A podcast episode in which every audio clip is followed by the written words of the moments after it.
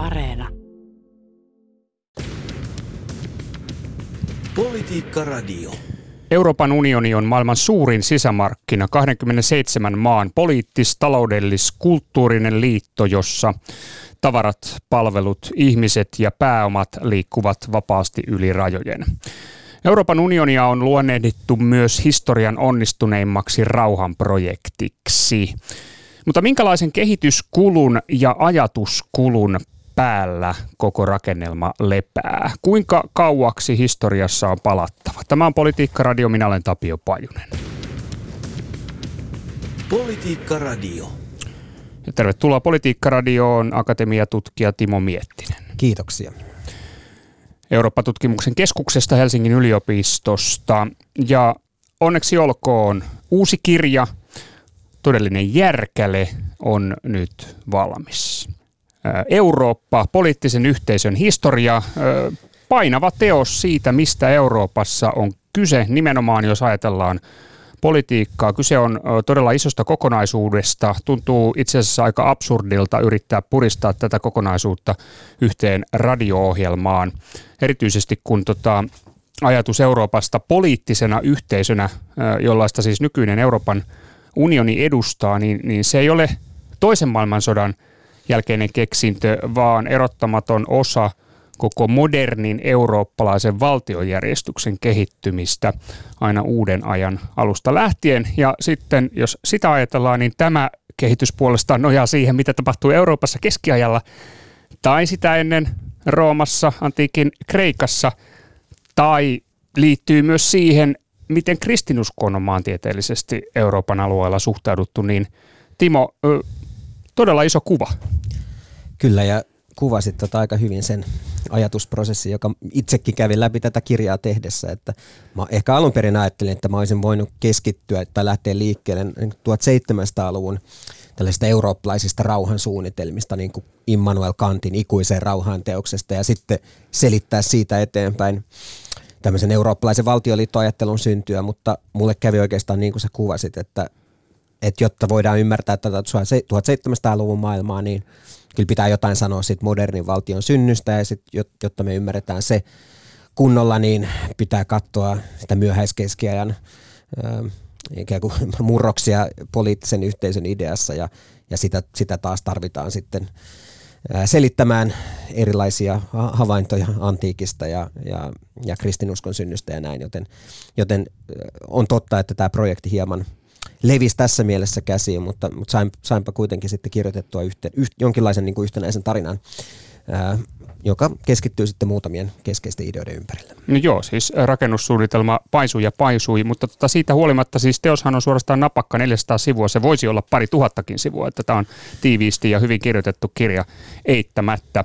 Mutta tota, kirjoitat Timo siitä, että tota, lukijalle saattaa tulla pettymyksenä, että olet jättänyt pääosin teoksen ulkopuolelle tämän toisen maailmansodan jälkeisen yhdentymiskehityksen, joka kuitenkin on juuri sitä nykyisen EU-kehityksen historiaa. Mutta että tämä valinta oli tietoinen valinta, niin, niin miksi näin? No se liittyy ennen kaikkea tähän kirjan näkökulmaan, joka on tämmöinen niin filosofisaate-historiallinen. Mua kiinnostaa ennen kaikkea sellaiset ne ideat, joiden varaan tämä toisen maailmansodan jälkeinen integraatioprojekti on rakentunut. Ja tässä mun ikään kuin rohkea väite on, on se yksinkertaisesti se, että se tietynlaisen niin kuin teknokraattis, hallinnollisen integraation malli, joka omaksuttiin toisen maailmansodan jälkeen, niin ikään kuin älyllisestä näkökulmasta ne, sen keskeiset rakennuspalikat oli kasassa jo maailmansotien välisellä ajalla.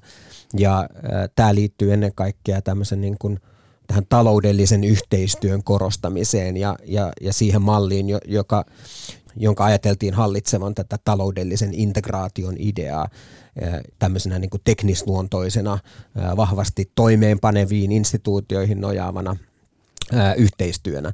Ja, ja mä väitän tässä kirjassa, että tämä malli niin kuin pääpiirteittäin oli, oli valmis jo maailmansotien välisellä ajalla. Sitä yritettiin osin jo kansainliiton kontekstissa, joka oli tämä maailmansotien välinen keskeinen kansainvälisen sääntelyn areena, mutta kansainliittokin joutui sitten ehkä aika tämmöisen hyvin vahvan valtiosuvereniteettiajattelun uhriksi tietyllä tavalla. Ja toisen maailmansodan jälkeen eurooppalainen integraatio sitten pystyi ikään kuin panemaan täytäntöön monet niistä ideoista, jotka sai, sai muotonsa tosiaan jo maailmansotien välisellä ajalla. Mm, eli mitään uutta siis oleellista ajatusta ei ole siis tässä maailmansotien jälkeisenä aikana syntynyt keskeistä ajatusta? Mä ajattelin, että ei niin kuin suhteessa siihen integraation perusideaan, että totta kai paljon on tapahtunut Euroopassa toisen maailmansodan jälkeen ja se kehitys ei ole ollut mitenkään väistämätöntä. Ja esimerkiksi kylmän sodan päättyminen on luonnollisesti suuri tapahtuma, joka on muokannut merkittävällä tavalla eurooppalaisia jakolinjoja ja vaikuttaa edelleenkin eurooppalaiseen politiikkaan. Mutta jos ajatellaan sitä ihan integraation perusideaa, joka nojaa toisen maailmansodan jälkeen vahvasti tähän taloudelliseen yhteistyöhön ja tämmöiseen niin kuin tekniseen sääntelyyn, jonka ytimessä on sisämarkkinat ja taloudellinen yhteistyö, niin kyllä se melko lailla valmistui jo, jo maailmansotien välisenä aikana. Se on vanhaa perua. Tota noin, no joo, tässä on tota, lähdetään purkamaan tätä isoa vyyhtiä. Tässä on, tässä on muutama iso keskeinen periaate ja tota, otetaan ne pöydälle heti alkuun. Ja numero yksi on, on universalismin periaate. Tämä on periaatteessa tämän kirjan punainen lanka. Mitä se tarkoittaa tässä kontekstissa? No tässä kontekstissa sillä tarkoitetaan ajatusta, että Eurooppa ei ole milloinkaan ikään kuin hyväksynyt omaa ainutkertaisuuttaan tai partikulaarisuuttaan, vaan eurooppalaista poliittista ajattelua on hallinnut tällainen idea, että politiikka pitää kiinnittää johonkin yleispätevään, johonkin, joka ylittää sen rajallisen ja yksittäisen yhteisön. Ja, ja näitä voimia sitten on ollut Euroopan historiassa erilaisia. Kreikkalainen poliittinen filosofia antiikin aikana kehittyy hyvin vahvasti tämmöisen niin kuin tietynlaisen ideaopin ohjaamana, jossa nähdään, että politiikan pitää perustua tämmöisiin ikuisiin ideoihin. Keskiajalla keskeiseksi viitepisteeksi nousee ennen kaikkea Jumala ja ajatellaan, että nimenomaan katolinen kirkko edustaa parhaiten sitä koko ihmiskunnan ideaa ja, ja, ja etua, kun taas sitten uudella ajalla näitä voimia on olleet ennen kaikkea oikeus, talous ja historia, jotka on nähty tällaisina yleispätevinä koko todellisuutta ohjaavina voimina, johon sitten poliittinen ajattelu on, on halunnut kiinnittyä. Ja, ja tähän, tämä oikeastaan liittyy semmoiseen näkemykseen, että kun usein puhutaan Euroopasta arvoyhteisönä ja, ja, ja esitetään minusta ihan perusteltuakin kritiikkiä sitä vastaan, että Euroopassa ei ole mitään yksittäisiä arvoja, jotka menis läpi sen historian, kuten vaikka demokratia tai vapaus tai näin. Hmm. Ja tämä on ihan totta, mutta että mä ajattelen, että nimenomaan siitä universalismin ideasta löytyy se punainen lanka, jota, jota pitkin sitten tätä Euroopan historiaa on mahdollista kerjää ja ymmärtää. Eli oikeus, talous ja historia, niin ne on niitä määrittäviä tekijöitä, jos me haluamme ymmärtää jotakin niin kuin tämän ajan eurooppalaisesta poliittisesta kontekstista ja kokonaisuudesta. Kyllä ne vaikuttaa yhä edelleen äh, siihen tapaan, jolla me ymmärretään Eurooppaa. Ja, äh, jos, jos ajatellaan, että mitkä on ne ideat, joihin mm, jotenkin eurooppalainen identiteetti tai, tai politiikka kiinnittyy, niin kyllä vahvasti tämmöiset niin kuin ikuiset talouden lainalaisuudet on vahvoja ehdokkaita niiden joukossa. Samoin ajatus historian edistyksestä, ajatus siitä, että Eurooppa edustaa jollain tavalla historian päämäärää, niin vaikka sitä paljon kritisoidaan, niin tietysti se vaikuttaa moniin meidän käsityksiin siitä, että mihin suuntaan vaikka me ajatellaan, että Kiina tai Venäjä on menossa, niin ky- kyllä siellä semmoinen niin liberaalidemokratian tietynlainen idea edelleen vaikuttaa meidän niin kuin historialliseen tietoisuuteen, vaikka se on ö, osin totta kai myös kyseenalaista. Mm, ja että Eurooppa menee eteenpäin, kehitys menee eteenpäin pikkuhiljaa. Kyllä. Ja tämä on kaikki tämmöistä niin 1800-luvun historiallisen ajattelun perua. Tuota noin, no sitten toinen juttu tässä on ö, aika keskeinen on tämä, että kirjoitat siitä, että, että kulttuurisesti Eurooppa on niin kuin toisiinsa risteävien perinteiden summa, tavallaan sarja ö, yhteisiä ideoita, jaettuja käytäntöjä ja rajat ylittäviä vaikuttimia, mutta että poliittisesti se on kuitenkin jotain muuta, nimittäin siis ö, tapa hallita sodan ja rauhan kysymyksiä. Kyllä, ja jotenkin tämä erillisyyden ja erimielisyyden idea on sellainen, jonka mä halusin nostaa tässä kirjassa vahvasti esiin. Ja se liittyy myös niin vähän sen tyyppiseen ajatteluun, mikä mua on aina vaivannut tämän tyyppisissä Eurooppa-esityksissä, että, että siinä jotenkin usein Euroopan historiaa tai eurooppalaisen poliittisen yhteisön historiaa halutaan lähestyä tosi vahvasti tämmöisen niin kulttuurisen yhtenäisyyden ideasta käsin. Tai ajatellaan, että koska meillä Euroopassa on selkeästi tällä jaettu kulttuuriperintö, niin se sitten jollain tavalla oikeuttaa tai perustelee myös tämän, tämän tyyppiset poliittiset instituutiot, joita meillä on. Ja mä ehkä itse olen tässä kirjassa halunnut lähestyä tätä tarinaa niin olennaisesti vähän toisesta näkökulmasta ja korostanut nimenomaan sitä erillisyyttä ja eroja, joita, joita eurooppalaisten valtioiden tai muiden poliittisten yksiköiden välillä on. Ja, ja yrittänyt ymmärtää, että miltä tämä tarina näyttäisi, jos me kerrottaisiin sitä enemmän nimenomaan tällaista niin kuin erojen ja erimielisyyden hallinnan näkökulmasta. Ja mä ajattelen, että se, se tarina politiikasta on osittain paljon kiinnostavampi just sen, sen kautta, jos me, jos me lähestytään sitä niin kuin erojen hallinnan historian. Mm. Ja tota, tietysti konkreettinen esimerkkihän on se, että Euroopan historia on hyvin, hyvin verinen ja sotainen historia. Ja tota, tämä liittyy myös tähän ajatukseen siis tästä politiikan luonteesta, jonka mukaan siis politiikka ei ole ainoastaan niin kuin yhteisten asioiden hoitamista, vaan ennen kaikkea niin kuin erimielisyyden hallintaa. Joo, ja mä niin kuin, tämä on tämmöinen klassinen ajatus jo Aristoteles sanoo, että keskenään samankaltaisista ihmisistä ei synny valtiota, että jo, jo niin kuin antiikin poliittisessa ajattelussa ajatus siitä, että ihmiset on erilaisia ja politiikkaa tarvitaan juuri sen takia, että meidän intressit ei käy yksin, niin se on niin kuin keskeinen osa länsimaista ja eurooppalaista poliittista ajattelua. Ja ehkä meidän politiikkakäsitystä tässä suhteessa määrittää aika vahvasti tämä niin kuin modernin nationalismin tietynlainen ihanne, jossa ajatellaan, että kansakunta sit on jonkinlainen yhtenäinen, homogeeninen kokonaisuus ja, ja politiikka on lähinnä tämän niin kuin jonkinlaisen niin kuin yhtenäisyyden vahvistamista. Ja itse on halunnut korostaa ehkä enemmän tätä toista jo, jo hyvin niin kuin klassista politiikkakäsitystä, jossa politiikka nähdään nimenomaan erojen ja erimielisyyksien hallintana. Ja, ja tästä näkökulmasta tämä Euroopan historiakin näyttää vähän, vähän toiselta.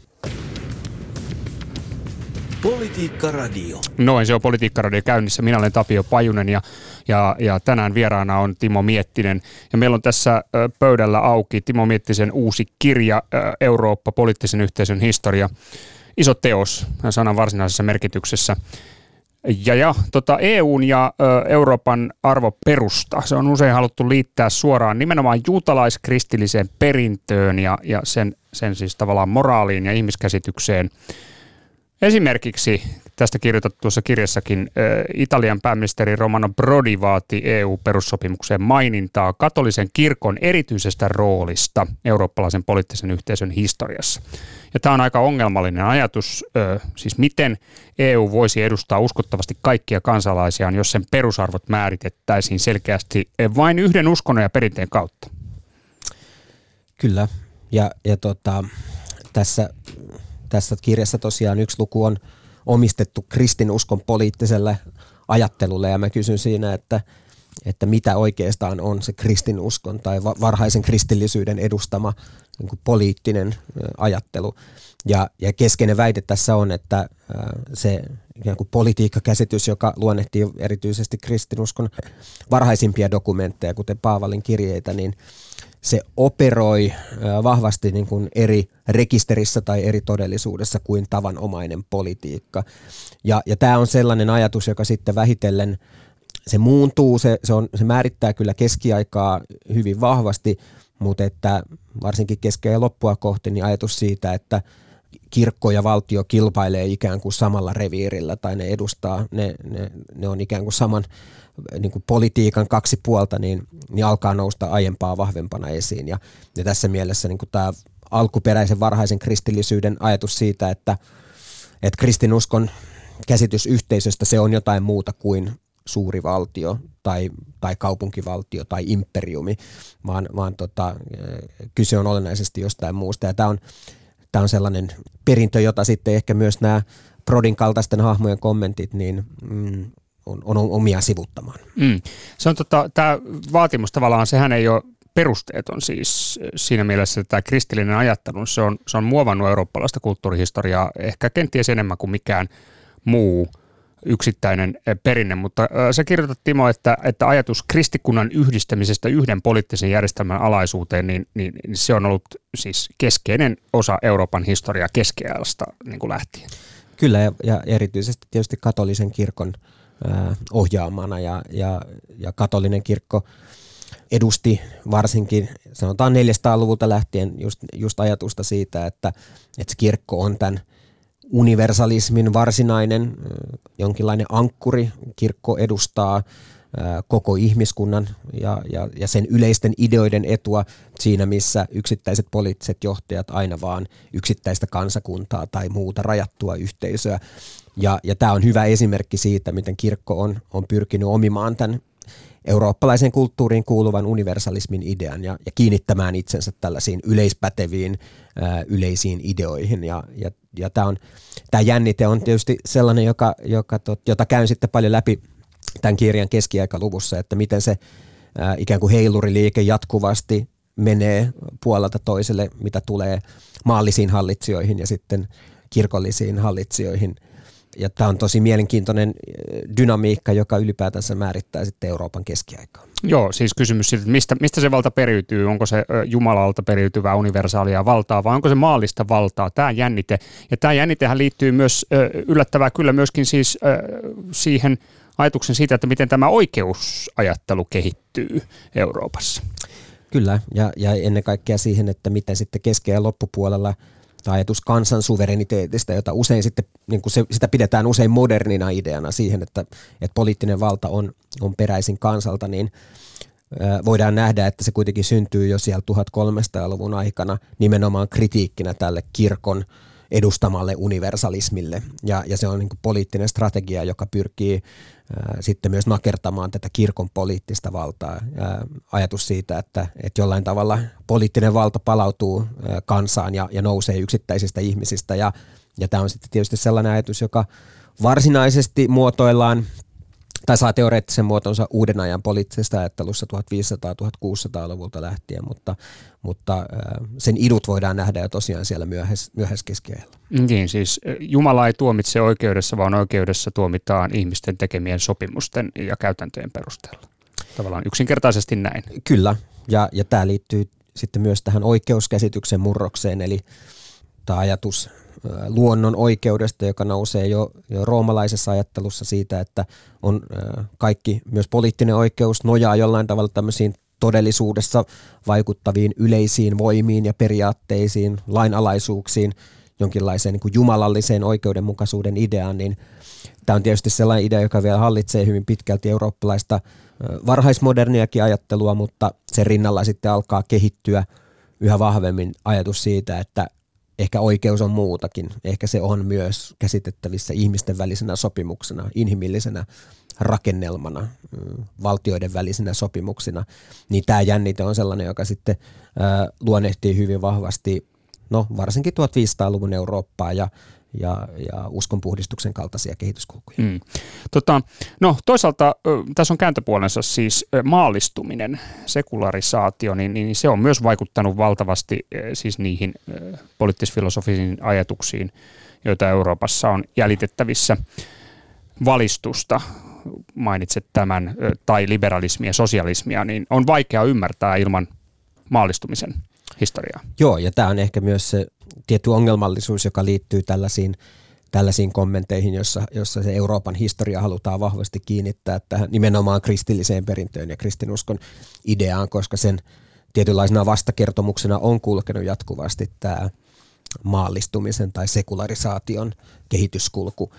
Ja se tapa, jolla mä sitten lähestyn näitä moderneja ideologioita, niin siinä on jonkin verran sen tyyppistä ajattelua, että ehkä niitäkin voitaisiin käsitellä tällaisina niin kuin maallistuneina ää, doktriineja tästä, doktriin, tai ajattelutapoina tästä universalismin ideasta, jossa ajatuksena on se, että esimerkiksi niin kuin tämä ajatus universaalihistoriasta, ajatus siitä, että historialla on sisäinen päämäärä ja merkitys ja historia on viime kädessä oikeudenmukainen, niin tämä käsitys tulee ikään kuin korvaamaan tämän ajatuksen siitä, että Jumala lopulta varmistaa sen, että moraaliset teot hyvitetään tai, tai niistä rankaistaan. Että, että tämä uuden ajan universaali historiallinen ajattelutapa, jossa, jossa tuomiovalta on ikään kuin historialla, niin se voidaan nähdä tämän, tämän kristinuskon tietynlaisen tuomiologiikan tulkintana. Mm, tuota noin, ja tuota, tulee tavallaan täyttämään. Tuleeko se täyttämään ikään kuin tätä Jumalan jättämää aukkoa?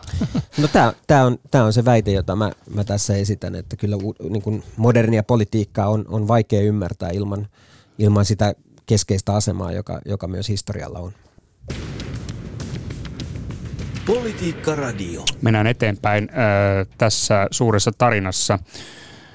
Vuonna 1500 Euroopassa ei ollut yhtään äh, valtiota.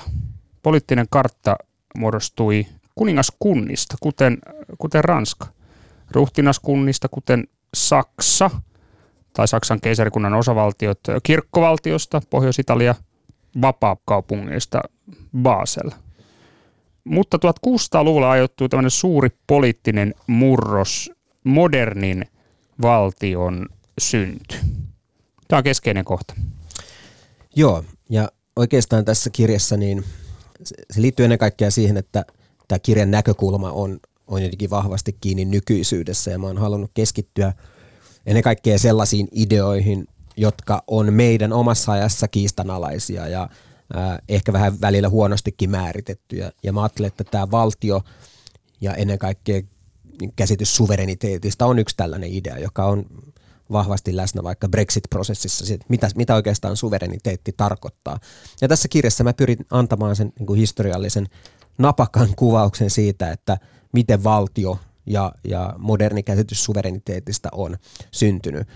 Ja käytännössä, vaikka tässä on oikeastaan vain yksi luku, joka on nimetty valtion synnyksi, niin tämä prosessi kattaa käytännössä kaksi lukua tästä luvun kansojen oikeudesta ja, ja sitten tosiaan tämän valtion syntyä käsittelevän luvun ja oikeastaan se väite siinä, siinä kirjassa on, että eikö sen, sen tyyppinen niin kuin, ä, orgaaninen käsitys, joka on, on tyypillinen meidän, meidän niin kuin nationalistiselle mielikuvitukselle, sellainen käsitys, jossa valtiot nähdään muodostuvan ikään kuin paikallisyhteisöjen päälle jonkinlaisena niin kuin korkeamman tason lojaliteetin ilmaisuna, niin se on olennaisesti yksipuolinen, vaan, vaan se väite on se, että valtiot ja kansainvälinen järjestys, niiden synty kuuluu yhteen. Valtion syntyä on mahdoton ymmärtää irrallaan siitä niin kuin laajemmasta poliittisesta järjestyksestä, joka Euroopassa vallitsee 1400-1500-lukujen aikana. Ja se, että syntyy tämä tarve tämmöiselle niin kuin pysyvälle vallan stabiloinnille, alueellisen suvereniteetin määrittelylle, niin se on vahvasti kiinni tässä koko kansainvälisen eurooppalaisen järjestyksen niin kuin synnyssä. Ja, ja tämä niin kuin käsitykset siitä, että niin kuin sisäisestä ja ulkoisesta suvereniteetista, jolla tarkoitetaan sitä, että hallitsija on, on, on käyttää absoluuttista valtaa omalla alueellaan, joka on tämä sisäisen suvereniteetin idea, mutta sitten myös tämä ajatus ulkoisesta suvereniteetista, eli se, että hallitsijat tarvii ikään kuin muiden hallitsijoiden tunnustuksen sille, että nämä valtiot ylipäätänsä pysyy pystyssä, niin nämä kuuluu olennaisella tavalla yhteen. Ja, ja tämä on sellainen kehityskulku, jolle jolle kirjassa sitten uhraan aika paljon sivuja, koska se on, se on niin monimutkainen, mutta samalla niin kiehtova kehityskulku. Joo, tota, tämä on Suomen historiastakin tietysti tuttua, jos katsotaan Suomen itsenäistymistä, niin ei ainoastaan riittänyt, että Suomi julistautui itsenäiseksi, vaan, vaan oleellista oli, oli muiden valtioiden tunnustus tälle Suomen itsenäisyydelle. Tässä tulee tämä sisäinen ja ulkoinen suvereniteetti konkreettisesti esiin. Mutta tämä tota, moderni valtiokeskeinen ajattelu, niin sä kirjoitat, että se merkitsi myös niin kuin pysyvien valtiosopimusten syntyä. Mitä tämä tarkoittaa? No tämä tarkoittaa ennen kaikkea sitä, että vielä niin keskeään maailmassa tämän tyyppiset niin kuin hallinnolliset sopimukset, ennen kaikkea rauhan sopimukset, joita hallitsijat sitten solmi toistensa välillä, niin ne oli usein henkilökohtaisia, eli, eli ne ei käytännössä, ne ei, ne ei sitoneet perillisiä. Ja näin oli vielä niin kuin pääosin 1300-1400-luvun alkupuolella. Ja tässä kirjassa kuvaan sitä, että miten 1400-luvun kuluessa nämä sopimuskäytännöt alkaa muuttua sitten tavalla, että niihin lisätään erilaisia ehtoja, että, että kyse ei ole oikeastaan vaan pelkästään hallitsijasta, vaan hallitsijan on mahdollista sitoa esimerkiksi oma perillisensä tämän sopimuksen piiriin. Hallitsijan on mahdollista sitouttaa ylimpiä säätyjä ikään kuin tämän sopimuksen moraalisiksi valvojiksi ja näin edelleen. Ja, ja tätä kautta tämä niin kuin moderni valtiosopimusajattelu, niin se syntyy tämmöisen niin kuin laajennetun vastuun ä, idean kautta. Mutta että tämä on, tämä on sellainen asteittainen kehityskulku, jolle nämä niin kuin muutokset 1400-luvun sopimuskäytännössä on, on tosi, tosi keskeisiä. Ja, ja tämä on ehkä sellainen idea, mitä me ei, me ei tavallisesti tulla ajatelleeksi, että se on tämmöiset valtiosopimukset, ne ei, ole, ne ei ole syntyneet ikään kuin taikaiskusta, vaan, vaan ne on syntyneet tämmöisen hitaan kehityskulun seurauksena ja siinä on, on taustalla hyvin mielenkiintoisia murroksia itse tämän valtiosopimusten ideassa. No joo, tämä liittyy tämä modernin valtion ö, synty myös tällaisen tavallaan keskusjohtoisemman ikään kuin hallinnon muodostamiseen tai, tai juurruttamiseen, ja se, se edeltävä mallihan oli, oli nimenomaan tämä ö, tällaiset hajautetut feodaalivaltiot, jotka olivat keskeinen kappale Eurooppaa. Kyllä, ja, ja toisaalta sitten on myös niin, että tämä keski, vaikka tämä niin keskiään feodaalinen järjestys oli tämmöinen niin vastavuoroisten lojaliteettien järjestelmä, niin ei tämä vastavuoroisuus tietysti katoa myöskään täysin modernista valtioista, mutta kyllä se ajatus siitä, että se valta jollain tavalla sitten paikantuu hallitsijaan tai pikemminkin hallitsijan jättämään paikkaan, joka on latinaksi tämä status, josta tämä moderni valtion käsite on, on syntynyt, niin on olennainen osa tätä tarinaa. Tota, no miten, ö, pitääkö meidän ymmärtää myös, että ymmärretään tätä modernin valtion syntyä, niin pitääkö meidän ymmärtää myös tätä käännettä, mikä ajoittuu tuonne 1400-1500-luvuille, eli siis tämä yksilön asemassa tapahtunut käänne, tämä liittyy siis eurooppalaiseen humanismiin tai, tai renessanssiin, ja kyse oli tavallaan niin kuin ihmisyyteen ylipäänsä liittyvistä oikeuksista ja niiden niin kuin ymmärtämisestä uudella tavalla. On, ja, ja tämä on sellainen tarina kanssa, jonka voisi niin kertoa hyvin monella tavalla, ja mä käytin tähän paljon aikaa ja energiaa pohtiakseen, että miten sen ihmisille avaisi niin mahdollisimman konkreettisella tavalla, koska tämä humanismin ja yksilökeskeisyyden synty 1400-1500-luvun Euroopassa, se vaikuttaa niin moneen asiaan. Tietysti ensimmäinen näistä on uskonpuhdistus, ajatus siitä, että ihmisellä on jonkinlainen suora suhde Jumalaan, joka oli, ja se ei tarjoa tällaisia tai tarvitse välittyäkseen sellaisia välitysmekanismeja, joita sitten niin kuin katolinen kirkko katsoi edustavansa. Ja, ja, ja tämä on sitten tietysti keskeinen osa, osa tai ajatus sen takia, koska uskonpuhdistus on hyvin tärkeässä roolissa modernin valtiosuvereniteetin synnyssä. Ajatus siitä, että hallitsija on vastuussa tai saa päättää siitä uskonnosta omalla alueellaan, niin se on, se on niin kuin keskeinen osa tätä niin kuin modernin valtiosuvereniteetin syntyä ja, ja varsinkin tämän ulkoisen suvereniteetin syntyä. Eli, eli katolinen kirkko tai muut eurooppalaiset hallitsijat ei saa määrätä valtiota tai sen hallitsijaa valitsemaan uskontoaan, vaan, vaan tämä, tämä valta kuuluu maalliselle hallitsijalle.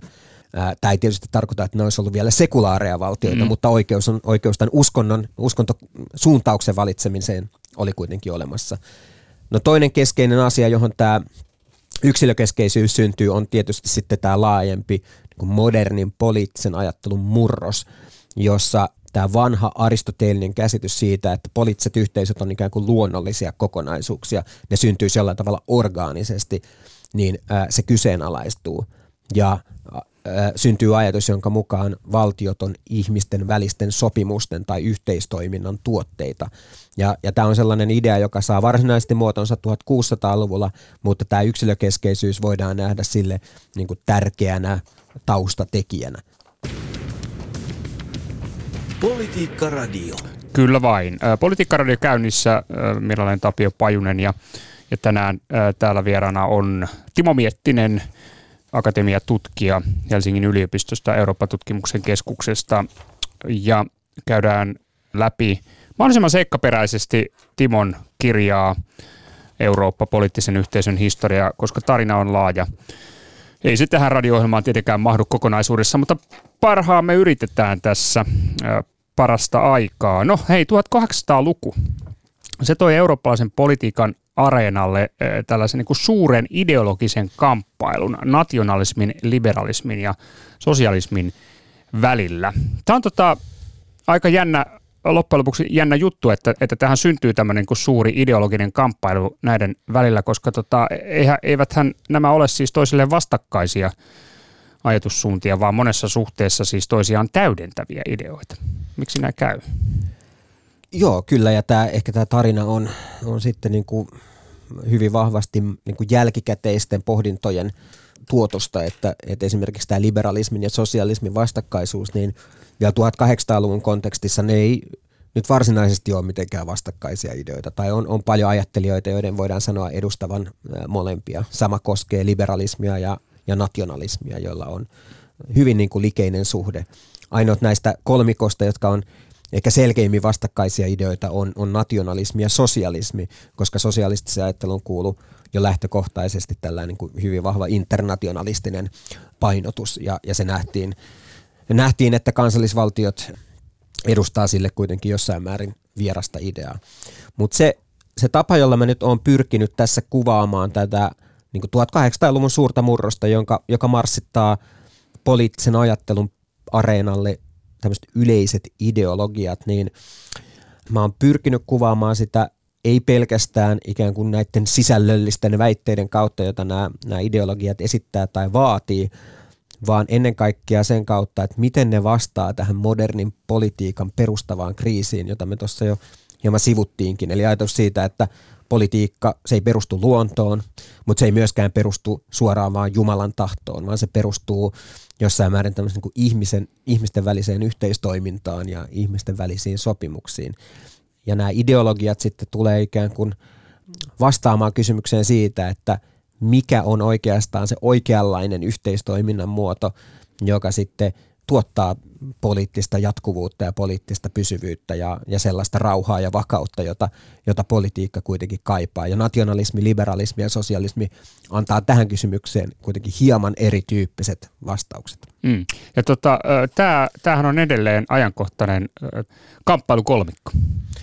On, ja niin kuin yksi havainto, jota tässä kirjassa nostan esiin, on se, että, että nationalismi kuitenkin lähtökohdiltaan, niin se oli melko niin kuin teoriaköyhä luomus. Jos vertaa liberalismiin ja sosialismiin, niin aika harva sitten kuitenkaan ehkä osaa nimetä sillä tavalla niin kuin nationalismin suuria teoreetikkoja samalla tavoin kuin he osaa nimetä Adam Smithin tai John Locken liberalismin teoreetikkoina tai Karl Marxin sosialismin teoreetikkoina. Nämä liberal- nationalismin teoreetikot on tässä suhteessa ehkä vähän huonommin tunnettuja, totta kai niitä on, mutta että tuntuu, että nationalismin vetovoima nykyajassa – se perustuu johonkin muuhun kuin tämmöisiin niin kuin teoreettisiin rakennelmiin. Ja, ja yksi hypoteesi, jota tässä kirjassakin pyörittelen, on se, että ehkä nationalismista kuitenkin onnistuu jollain tavalla puhuttelemaan eri tavalla ihmisyyteen kuuluvia peruskokemuksia, kuten uhrautumista ja tällaista sukupolvien välistä jatkuvuutta ja, ja näin edelleen. Ja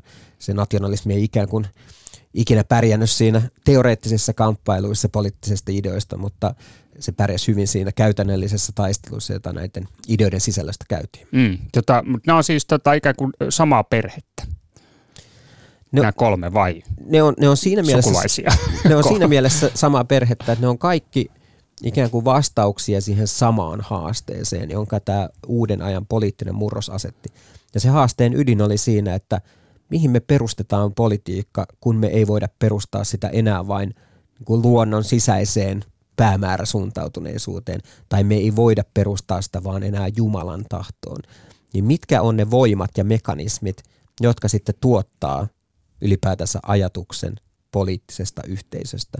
Ja liberalismille tämä ajatus löytyy ennen kaikkea niin kuin ihmisten välisestä kanssakäymisestä, yhteistyöstä, jossa taloudella oli, oli hyvin merkittävä rooli.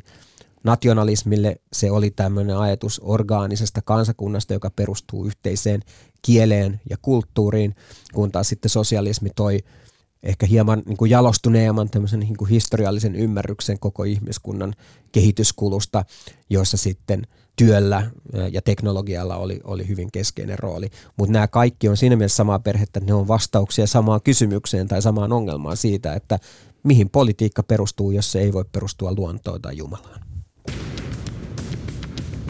Politiikka Radio. Hmm. Tota noin. Kysymykset historian suunnasta ja päämäärästä. Tämä on tämmöinen kiinnostava kappale tätä samaa tarinaa, niin ne, on, ne ovat olleet siis keskeinen osa Euroopan poliittista tavallaan karttaa ja eurooppalaisia ajatuksia. Milloin Eurooppa on nähty niin kuin koko historian päätepysäkkinä tai, tai jonkinnäköisenä ikään kuin majakkana, joka valaisee koko maailmaa, tai toisaalta sitten niin kuin rappion tyyssijana esimerkiksi vaikkapa tuossa maailmansodan jälkeisen katastrofin jälkeisessä maisemassa. Ja esimerkkejä niin kuin tällaisesta ajattelusta löytyy lukuisia, Hegel, Spengler, tuoreimmista, vaikkapa Fukuyama esimerkiksi. Mm. Niin tota, mikä rooli tällä on tässä suuressa tarinassa?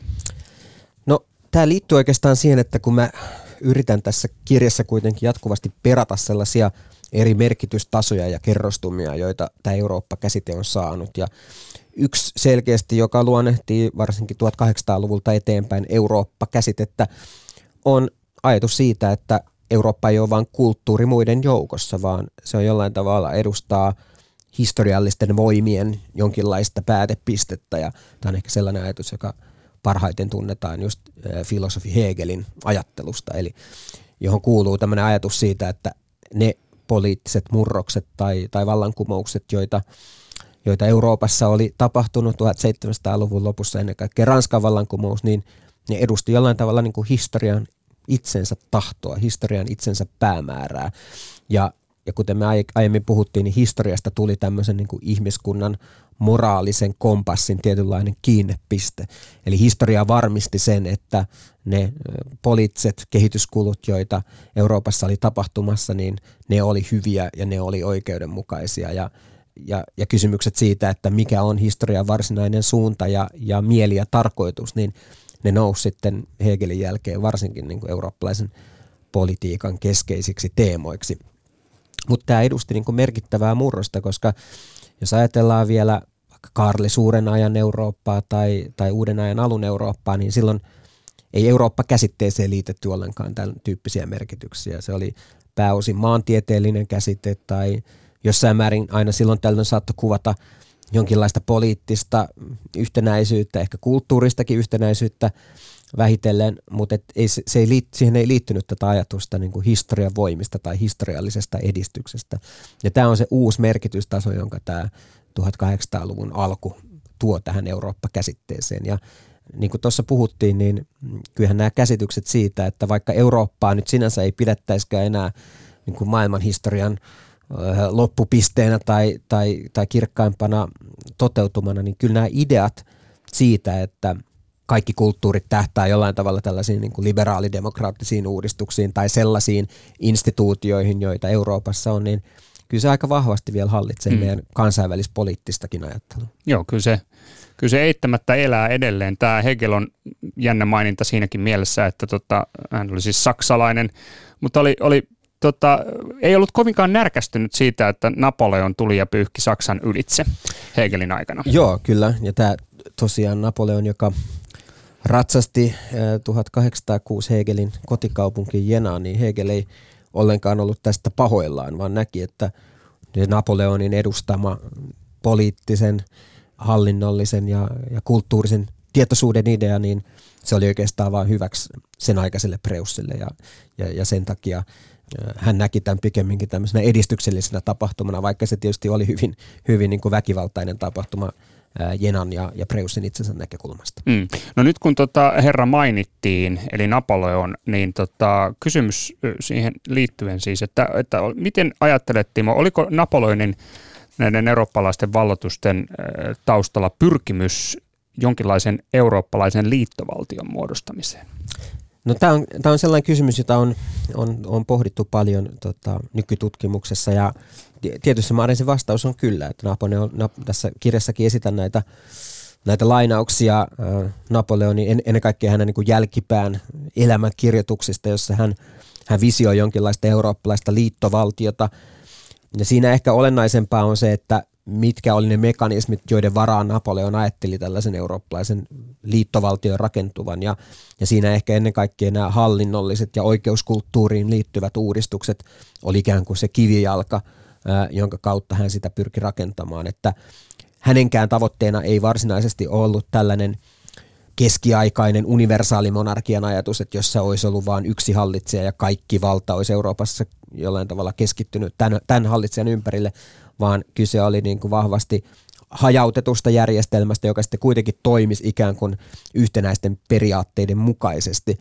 Ja tässä kirjassa mä käyn läpi, että tämä 1800-luvun ikään kuin federalistinen tai liittovaltioteoria, niin se nojasi sitten hyvin vahvasti tämän tyyppisille ajatuksille, joita Napoleon oli, oli jo edustanut, vaikka Napoleon ei ehkä itse ollut tässä mielessä niin mielenkiintoisin teoreettisin ajattelija, koska hän oli poliittinen toimija, mutta että varsinkin näille 1800-luvun niin eurooppalaisen valtioliiton ajatuksille, jota voidaan pitää tämmöisen niin valtioliittoajattelun jonkinlaisena kultakautena, niin tämä, tämä niin tietty hajautetun järjestyksen idea oli oikeastaan paljon keskeisempää kuin, kuin se, mitä ehkä nykyisin liitetään valtioliittoon tai federalismiin, eli ajatus jonkinlaista keskusjohtoisesta mm. ytimestä tai, tai vaikka Brysselin instituutioista. Että, että tämä 1800-luvun valtioliittoteoria se on hyvin vahvasti tämmöisen niin kuin hajautetun järjestelmän teoria. No, sulla on mielenkiintoinen sitaatti täällä Napoleonin viimeisten vuosien kirjoituksistansa. Tässä lukee, että tavoitteeni oli perustaa eurooppalainen järjestelmä, johon kuuluisi eurooppalainen yhtenäisoikeus tuomioistuimineen. Kyllä, ja nimenomaan jos ajatellaan niin kuin Napoleon, jos pitäisi tiivistää Napoleonin perintö eurooppalaiselle ö, politiikalle, niin totta kai se liittyy näihin 1800-luvun ö, poliittisiin vastakkainasetteluihin, jännitteisiin ja, ja, ja Napoleonin jälkeisen konferenssidiplomatian aikakauteen, mutta kyllä se liittyy hyvin vahvasti tähän Napoleonin siviilioikeudelliseen järjestelmään, joka oli aikansa kontekstissa niin hyvinkin edistyksellinen järjestelmä, ja joka sitten levisi moniin Euroopan maihin ja joka, joka nykyäänkin vaikuttaa hyvin monissa eurooppalaisen oikeusajattelun perinteissä. Politiikka Radio. Euroopan unionin kantava ajatus, ajatus taloudesta ja kaupasta rauhan takeena.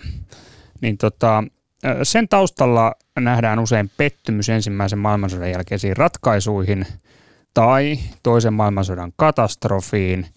Mutta Timo, sä kirjoitat, että ajatus nousee esiin jo 1700-luvulla, kun kamppailu siirtomaista synnytti toistuvia konflikteja, varsinkin Ranskan ja Britannian välillä.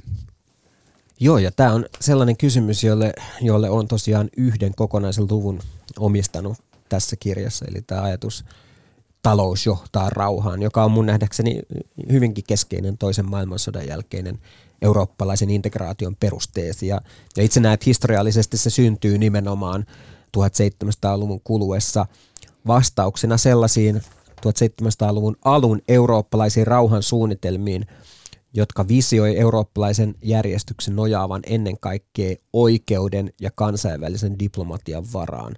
Ja tämä 1700-luvun loppupuolen teoreetikkojen kritiikki, niin se perustuu ajatukselle, että tämmöiset mekanismit ei ole ehkä tarpeeksi, vaan valtioiden välille tarvitaan muunlaista yhteistyötä, joka synnyttää sitten konkreettisia intressejä eri valtioiden välille.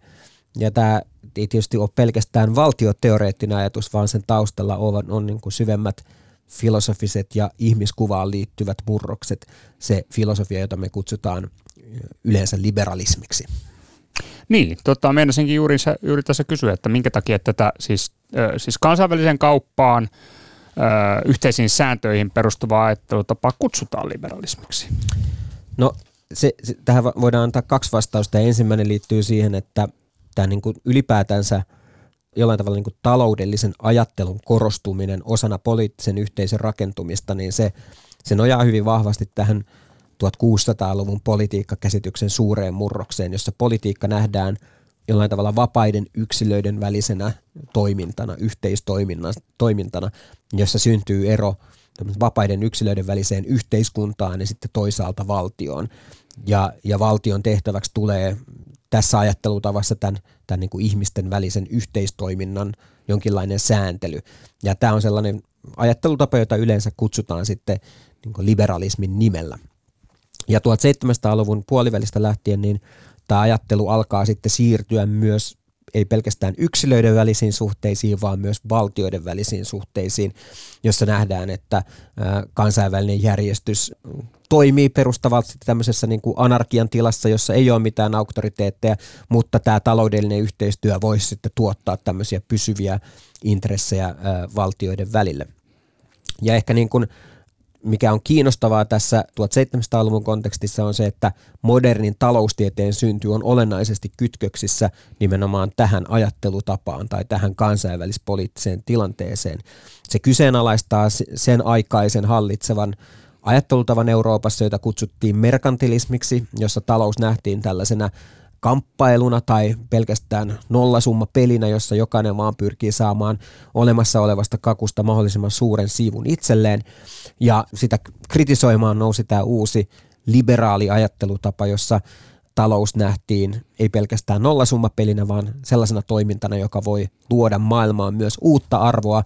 Ja, ja kun maat erikoistuu sitten omiin tuotantoaloihinsa, niin tämä on sellainen kehityskulku, joka voi sitten tuottaa hyviä tuloksia ikään kuin kokonaisuuden näkökulmasta, kaikkien yksittäisten valtioiden näkökulmasta. Ja tämä on sellainen murros, jota, joka olennaisesti kytkeytyy nimenomaan poliittisen taloustieteen syntyyn 1700-luvun loppupuolelta eteenpäin.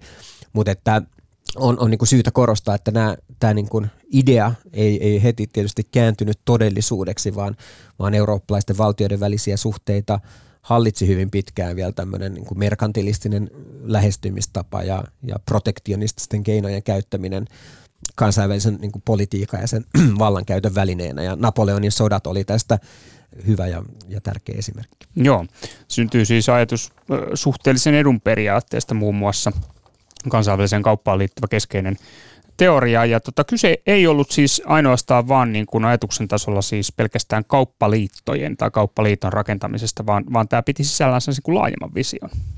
Joo, ja se, se niin kuin palautuu olennaisesti just tähän ihmiskäsitykseen, että, että talous sai jo, jo näiden varhaisten liberaalien ajattelussa niin kuin hyvin erityisen aseman niin kuin kaikista inhimillisistä käytännöistä. Ja, ja ajatuksena oli ennen kaikkea se, että – se ikään kuin verinen kamppailu, joka luonnehti tätä niin sanottu luonnontilaksi kutsuttua ihmisten yhteistoimintaa, niin se voitiin kääntää talouden kautta just tämmöiseksi kilpailuasetelmaksi. Eli, eli kamppailusta tuli kilpailua.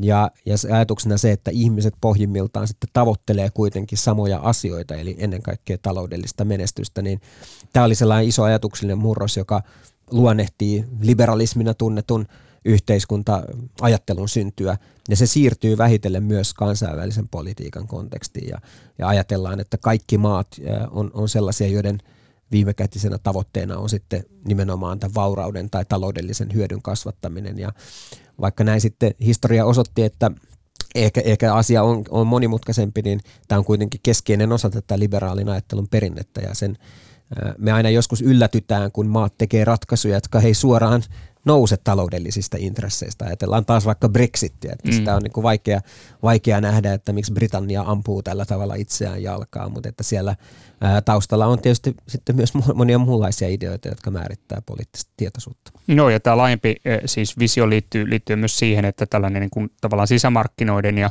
ikään kuin yhteisen sääntelyn kehittäminen johtaa myös muihin muutoksiin siis poliittisissa järjestelmissä.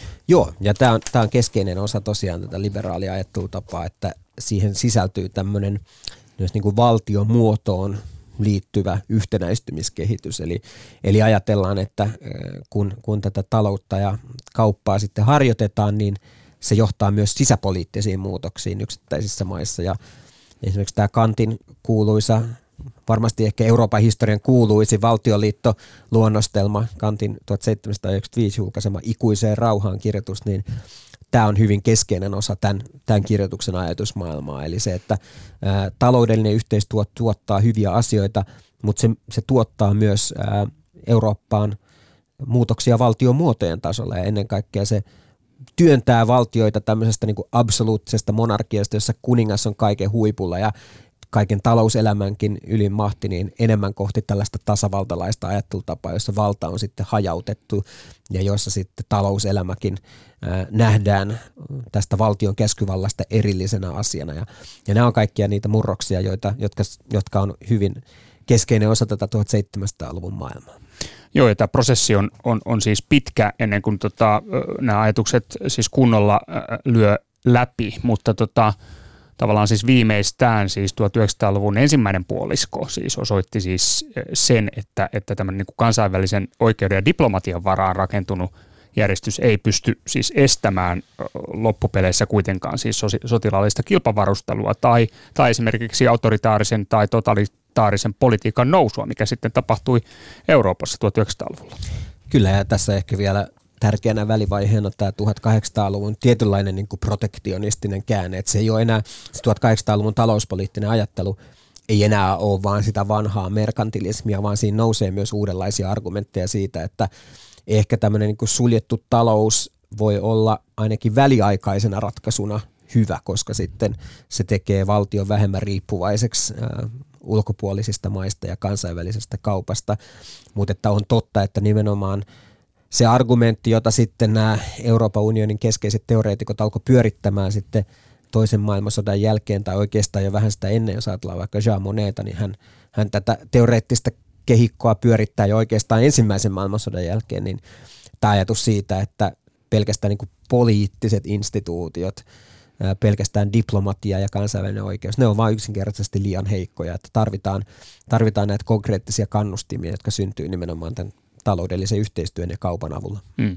No tästä pääsemmekin äh, siis tuota, aika pitkälle siis jo ikään kuin nykyisen Euroopan unionin – tuota, maisemaan, siis Euroopan unionin ja läikkymisteoria. Siis, eli kun yhteisistä säännöistä sovitaan tietyllä talouden osa-alueella, se tuottaa yhdenmukaista sääntelyä myös muilla aloilla, siis kuljetuksissa, ympäristöstandardeissa, sosiaalisissa kysymyksissä, rahapolitiikassa. Eli tavallaan tämä integraatio, poliittinen äh, taloudellinen integraatio läikkyy politiikka-alueelta toiselle ja siitä tulee tavallaan tämmöinen ikään kuin itseään – toteuttava prosessi. Niin tämäkö se on, Timo, tämä eurooppalaisen poliittisen integraation keskeisin ja vallankumouksellisin ajatus? Kyllä se on ainakin yksi, yksi keskeisimpiä ja, ja se on tietysti sellainen ajatus, joka esiintyy paljon tämmöisessä niin kuin Euroopan unionia koskevassa integraatiokirjallisuudessa, jossa usein on, on tämä ajatus läikkymisteoriasta tai siitä, että Euroopan unioni on luonteeltaan tällainen sui generis, eli hyvin omintakeinen. Sillä ei ole, se ei ole valtio tai se ei ole perinteinen imperiumi, se on hyvin niin kuin omanlaisensa poliittinen luomus, joka perustuu just tälle taloudelliselle yhteistyölle ja, ja tietynlaiselle semmoiselle polkupyörän liikkeelle, joka, joka, tästä, joka tästä taloudellisesta yhteistyöstä lähtee, kun, kun, kun tosiaan sisämarkkinoita luodaan, niin ää, se sitten synnyttää tarpeen tiivistää yhteistyötä myös monella muulla poliittisen yhteistyön saralla. Ja vaikka Schengen-järjestelmän synty on tässä hyvä esimerkki, että kyse ei ollut mistään ikään kuin suureellisesta vapaa liikkuvuuden yhteiseurooppalaisesta ideasta, vaan, vaan ihan hyvin konkreettisesta vastauksesta siihen, että kun 1980-luvulla sisämarkkinat toimi Keski-Euroopassa jo hyvinkin mallikkaasti, niin rekkajonot kasvoi yli yksinkertaisesti niin pitkiksi, että piti luoda tällainen järjestelmä, jossa tämä, tämä vapaa vapaa liikkuvuus toteutuu. Ja, ja se oli hyvin konkreettinen vastaus tiettyyn niin kuin sisämarkkinoista nousevaan, nousevaan haasteeseen. No, tämä on oivallinen esimerkki siitä, että, että siis Euroopan unioni on ollut siis nimenomaan tässä mielessä siis teknokraattinen menestystarina. On ja, ja, ja tämä niin kuin sitten liittyy hyvin olennaisesti sellaiseen murrokseen, jota mä tässä kirjassa kuvaan uusliberalismin käsitteellä, joka on vähän niin kuin ristiriitainen termi nykyään. Monet sanoo, että sitä ei ole olemassa ja, ja tai että se on vaan tämmöinen haukkumasana, mutta mä, mä itse olen niin keskittynyt sellaisiin ennen kaikkea keski-eurooppalaisiin teoreetikkoihin, jotka kuitenkin itse kutsu itseään uusliberaaleiksi ja joilla sitten ajatuksena nimenomaan oli, että se perinteisen tai klassisen liberalismin käsitys siitä, että valtiot voisi vois jollain tavalla vaan vetäytyä talouden alueelta, että talous pärjää parhaiten silloin, kun se jätetään vaan vaan oman onnensa nojaan, niin tämä käsitys osoittautui olennaisesti yksipuoliseksi. Ja nämä uusliberaalit alkoi visioida tämmöistä niin markkinatalouteen perustuvaa kilpailullista järjestystä, joka tarvi tuekseen nimenomaan vahvan valtion, mutta tämä valtio oli luonteeltaan varsin epäpoliittinen ja, ja epädemokraattinen. Se piti irrottaa tämmöisestä perinteisestä kansaan perustuvasta oikeutuksesta ja, ja sen ajateltiin, että se voisi toimia vaan puhtaasti tämmöisiin sääntöihin ja periaatteisiin ja, ja normeihin nojaten.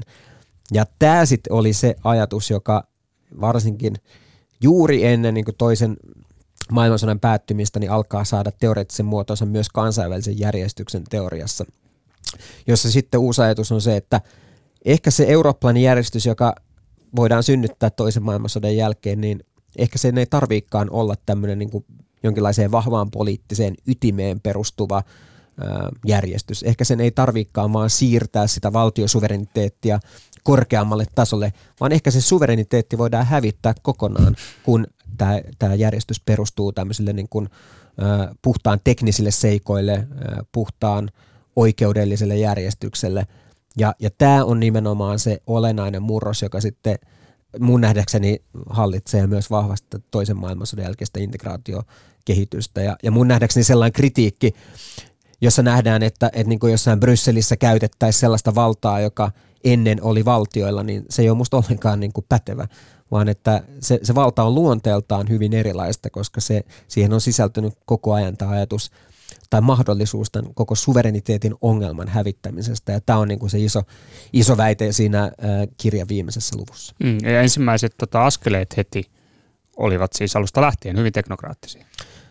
Kyllä, ja, ja tämä oli se... Ähm, tämä Jean Monnet ja Robert Schuman, joka silloin toimi Ranskan ulkoministerinä, niin tämä oli heidän niin kuin keskeinen visio siitä, että miten, miten tämä, tämä projekti saatiin käyntiin, että, että se, se tarkoitus oli lähteä nimenomaan, kuten Schuman tässä kuuluisessa puheessaan sanoi, niin pienin askelin ilman mitään kokonaisvaltaista suunnitelmaa. Ja, ja totta kai sitten, jos ajatellaan toisen maailmansodan jälkeistä integraatiota, mitä tässä kirjassa en, en juurikaan sivua, mutta että kyllähän siinä vaikka – tämä Ranskan hyvin vahva vaatimus suvereniteetista niin oli myös sellainen niin kuin 1950- ja, ja 60-lukujen kontekstissa niin hyvin myös sellainen niin kuin eurooppalaista yhtenäistymiskehitystä jarruttava idea.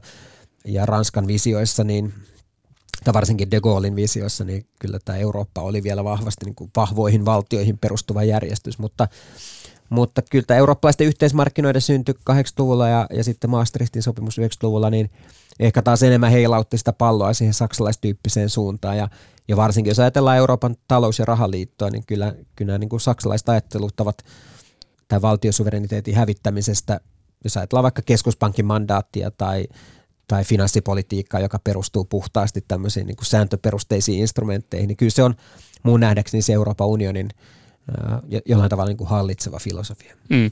Tästähän sä kirjoitat tuossa kirjassakin, että, että saksalaisesta ja ranskalaisesta ikään kuin ajattelusta voisi kirjoittaa oman, omankin kirjansa Kyllä. sinänsä. Tota, mutta siis tämähän on, on siis johtanut siis nämä ajatukset, minkä ympärillä nyt tämä nykyinen eurooppalainen integraatiokehitys on, on rakentunut, niin tämähän on johtanut myös siis tavallaan perusteellisiin tai siis perusteltuihin syytöksiin siis epädemokraattisuudesta että, tota, että EU-politiikkaa tai tämmöistä eurooppalaista ä, poliittista integraatiota luonnehtii tämmöinen vaihtoehdottomuus tietyllä tapaa, kun se on tämmöinen teknokraattinen ä, projekti. Joo, ja, ja tämä on niin kuin musta hyvinkin oikeutettu syytös Euroopan unionin toimintaa kohtaan, että että tämä niin kuin demokraattisen oikeutuksen idea on, on jäänyt jossain mielessä varjoon, mutta että se tulkinta, jonka mä tässä pyrin esittämään, niin – on oikeastaan se, että kyse ei ole missään tapauksessa niin kuin vahingosta, vaan, vaan kyse oli pikemminkin tietoisesta valinnasta.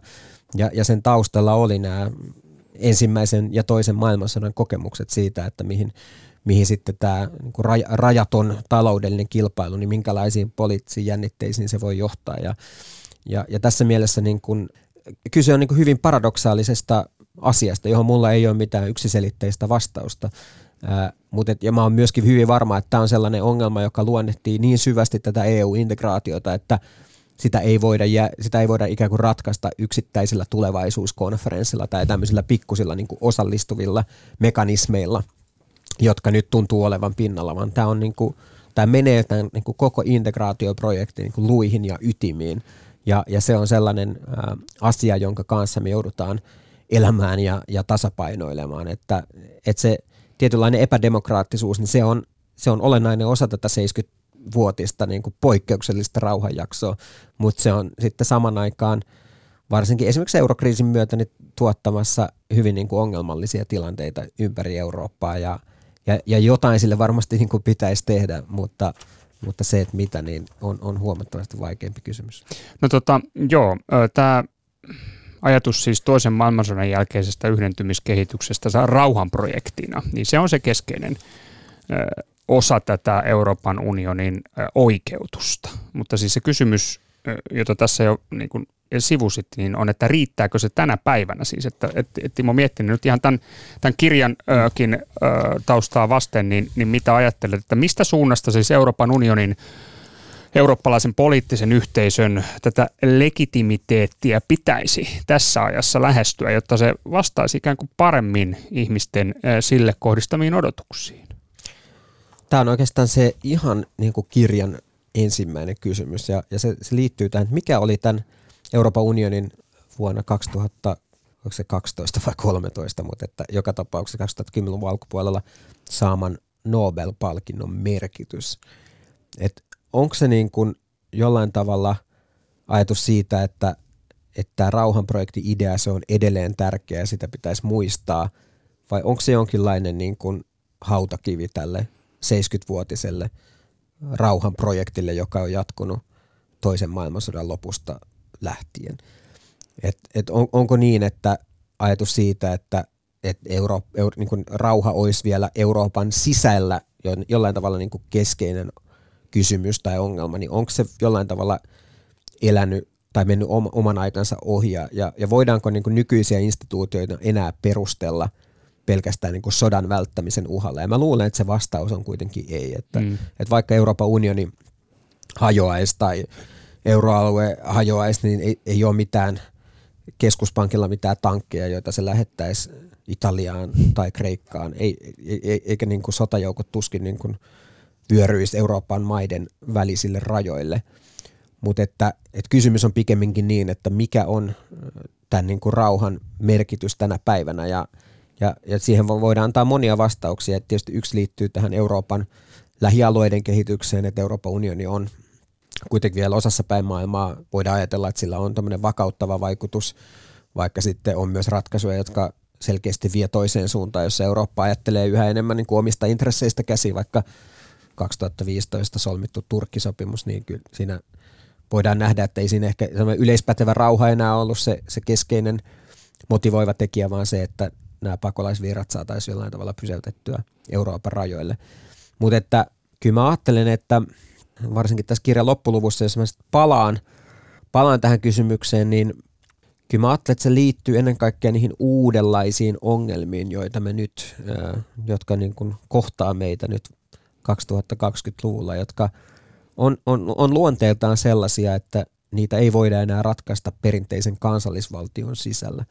Monet 1900-luvun politiikan suurista ongelmista oli luonteeltaan sellaisia, että ne voitiin hyvinkin ratkaista yksittäisten valtioiden sisällä yhteiskuntasopimuksen keinoa. Ajatellaan sosiaalisia ongelmia, koulutusta, yle toimeentuloon liittyviä kysymyksiä ja näin. Nämä, nämä, nämä pystyttiin jollain tavalla ratkaisemaan, mutta erityisesti ilmastonmuutokseen liittyvät haasteet ja, ja vaikka globaaliin pandemioihin liittyvät haasteet, ne on luonteeltaan sellaisia, että niitä on mahdotonta ratkaista vain yksittäisten valtioiden kesken ja, ja tarvitaan aidosti niin kuin ylikansallista sääntelyä. Ja, ja, ja tässä niin kuin Euroopan unioni ei varmasti ole paras vaihtoehto tähän, tähän ja, ja tarvitaan varmasti myös pidemmälle meneviä toimia, mutta se on niin kuin meidän kontekstissa kuitenkin ehkä se jollain tavalla realistisin vaihtoehto tällaisen kansainvälisen sitovan sääntelyn kehittämiseksi, jota, jota esimerkiksi ilmastonmuutoksen torjunta, torjunta vaatii.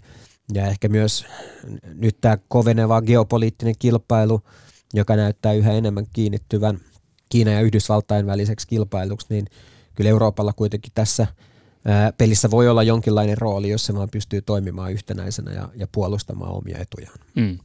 Kirjoitat, että tätä Eurooppa-projektia on luonnehtinut siis erityinen muistamisen logiikka. Niin mitä tarkoitat sillä? No, jos ajatellaan niin kuin sitä logiikkaa tai niitä tapoja, joilla poliittiset yhteisöt on rakentuneet historian saatossa, niin – kyllä ehkä niin kuin sieltä nousee kaksi vaihtoehtoista käsitystä, joiden yleensä ajatellaan hallitsevan. Ajatus siitä, että poliittinen yhteisö perustuu joko jonkinlaiselle sisäiselle harmonialle tai solidaarisuudelle, yhtenäisyydelle, tai sitten, että poliittinen yhteisö perustuu jonkinlaisen ulkoisen vihollisen olemassaololle. On niin kuin sisäinen ja ulkoinen näkökulma. Mutta että toisen maailmansodan jälkeistä Eurooppa-projektia sitten luonnehtii myös vielä kolmas tapa, joka liittyy tähän ajalliseen ulottuvuuteen, jota tässä kuvaan sitten muistamisen logiikkana. Eli ajatus siitä, että poliittinen yhteisö perustuu sille, että me pyritään pikemminkin välttämään ne menneisyydessä tapahtuneet virheet ja jollain tavalla myös oppimaan niistä. Ja kyllähän tämä on niin kuin keskeinen osa tätä toisen maailmansodan jälkeistä integraatiohistoriaa ja, ja varmasti niin kuin liittyy keskeisesti myös, myös tähän Eurooppa-projektin oikeutukseen, että ne kokemukset kahdesta maailmansodasta, ne on ollut niin vahvoja ja ajatus siitä, että nämä ei saa toistua, niin ne, ne tuottaa osaltaan oikeutusta myös tälle eurooppalaiselle yhteistyölle. Ja, ja tämä on ehkä se ikään kuin uusi teoreettinen idea, joka hallitsee tätä toisen maailmansodan jälkeistä Eurooppa-projektia, ja joka nä- näkyy sitten tietysti kansallisella tasolla vahvasti yksittäisissä maissa, kuten vaikka Saksassa, jossa tämä menneisyyden hallinnalla on, on hyvin niin kuin keskeinen, keskeinen rooli. Mutta tämä on se muistamisen, muistamisen logiikka, joka on, on selkeästi niin kuin toisenlainen tapa ajatella poliittista yhteisöä kuin perinteiset solidaarisuuteen tai yhteiseen viholliseen perustuvat lähestymistavat. Hmm. Pyrkimys olla ikään kuin parempi versio itsestään. Näin, näin juuri.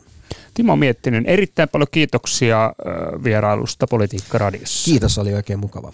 mukava olla. Ja tota, kerran vielä onnittelut tästä huimasta kirjasta. Tämä on Politiikka Radio, minä olen Tapio Pajunen. Politiikka Radio.